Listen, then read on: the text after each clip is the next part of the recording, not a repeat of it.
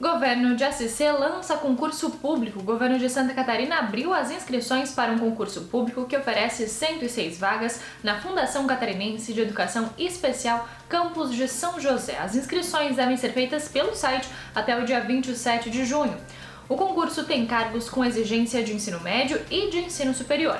Há vagas para assistente social, professor, fonoaudiólogo, fisioterapeuta, pedagogo, psicólogo, entre outros.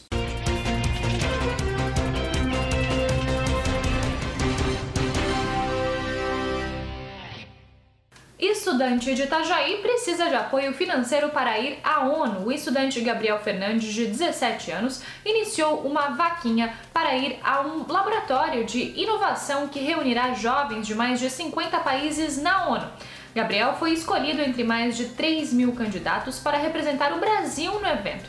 Ele é aluno do Colégio São José e ganhou destaque internacional com um projeto de um filtro de microplástico para estações de tratamento de água. Para ajudar Gabriel, acesse o link da vaquinha.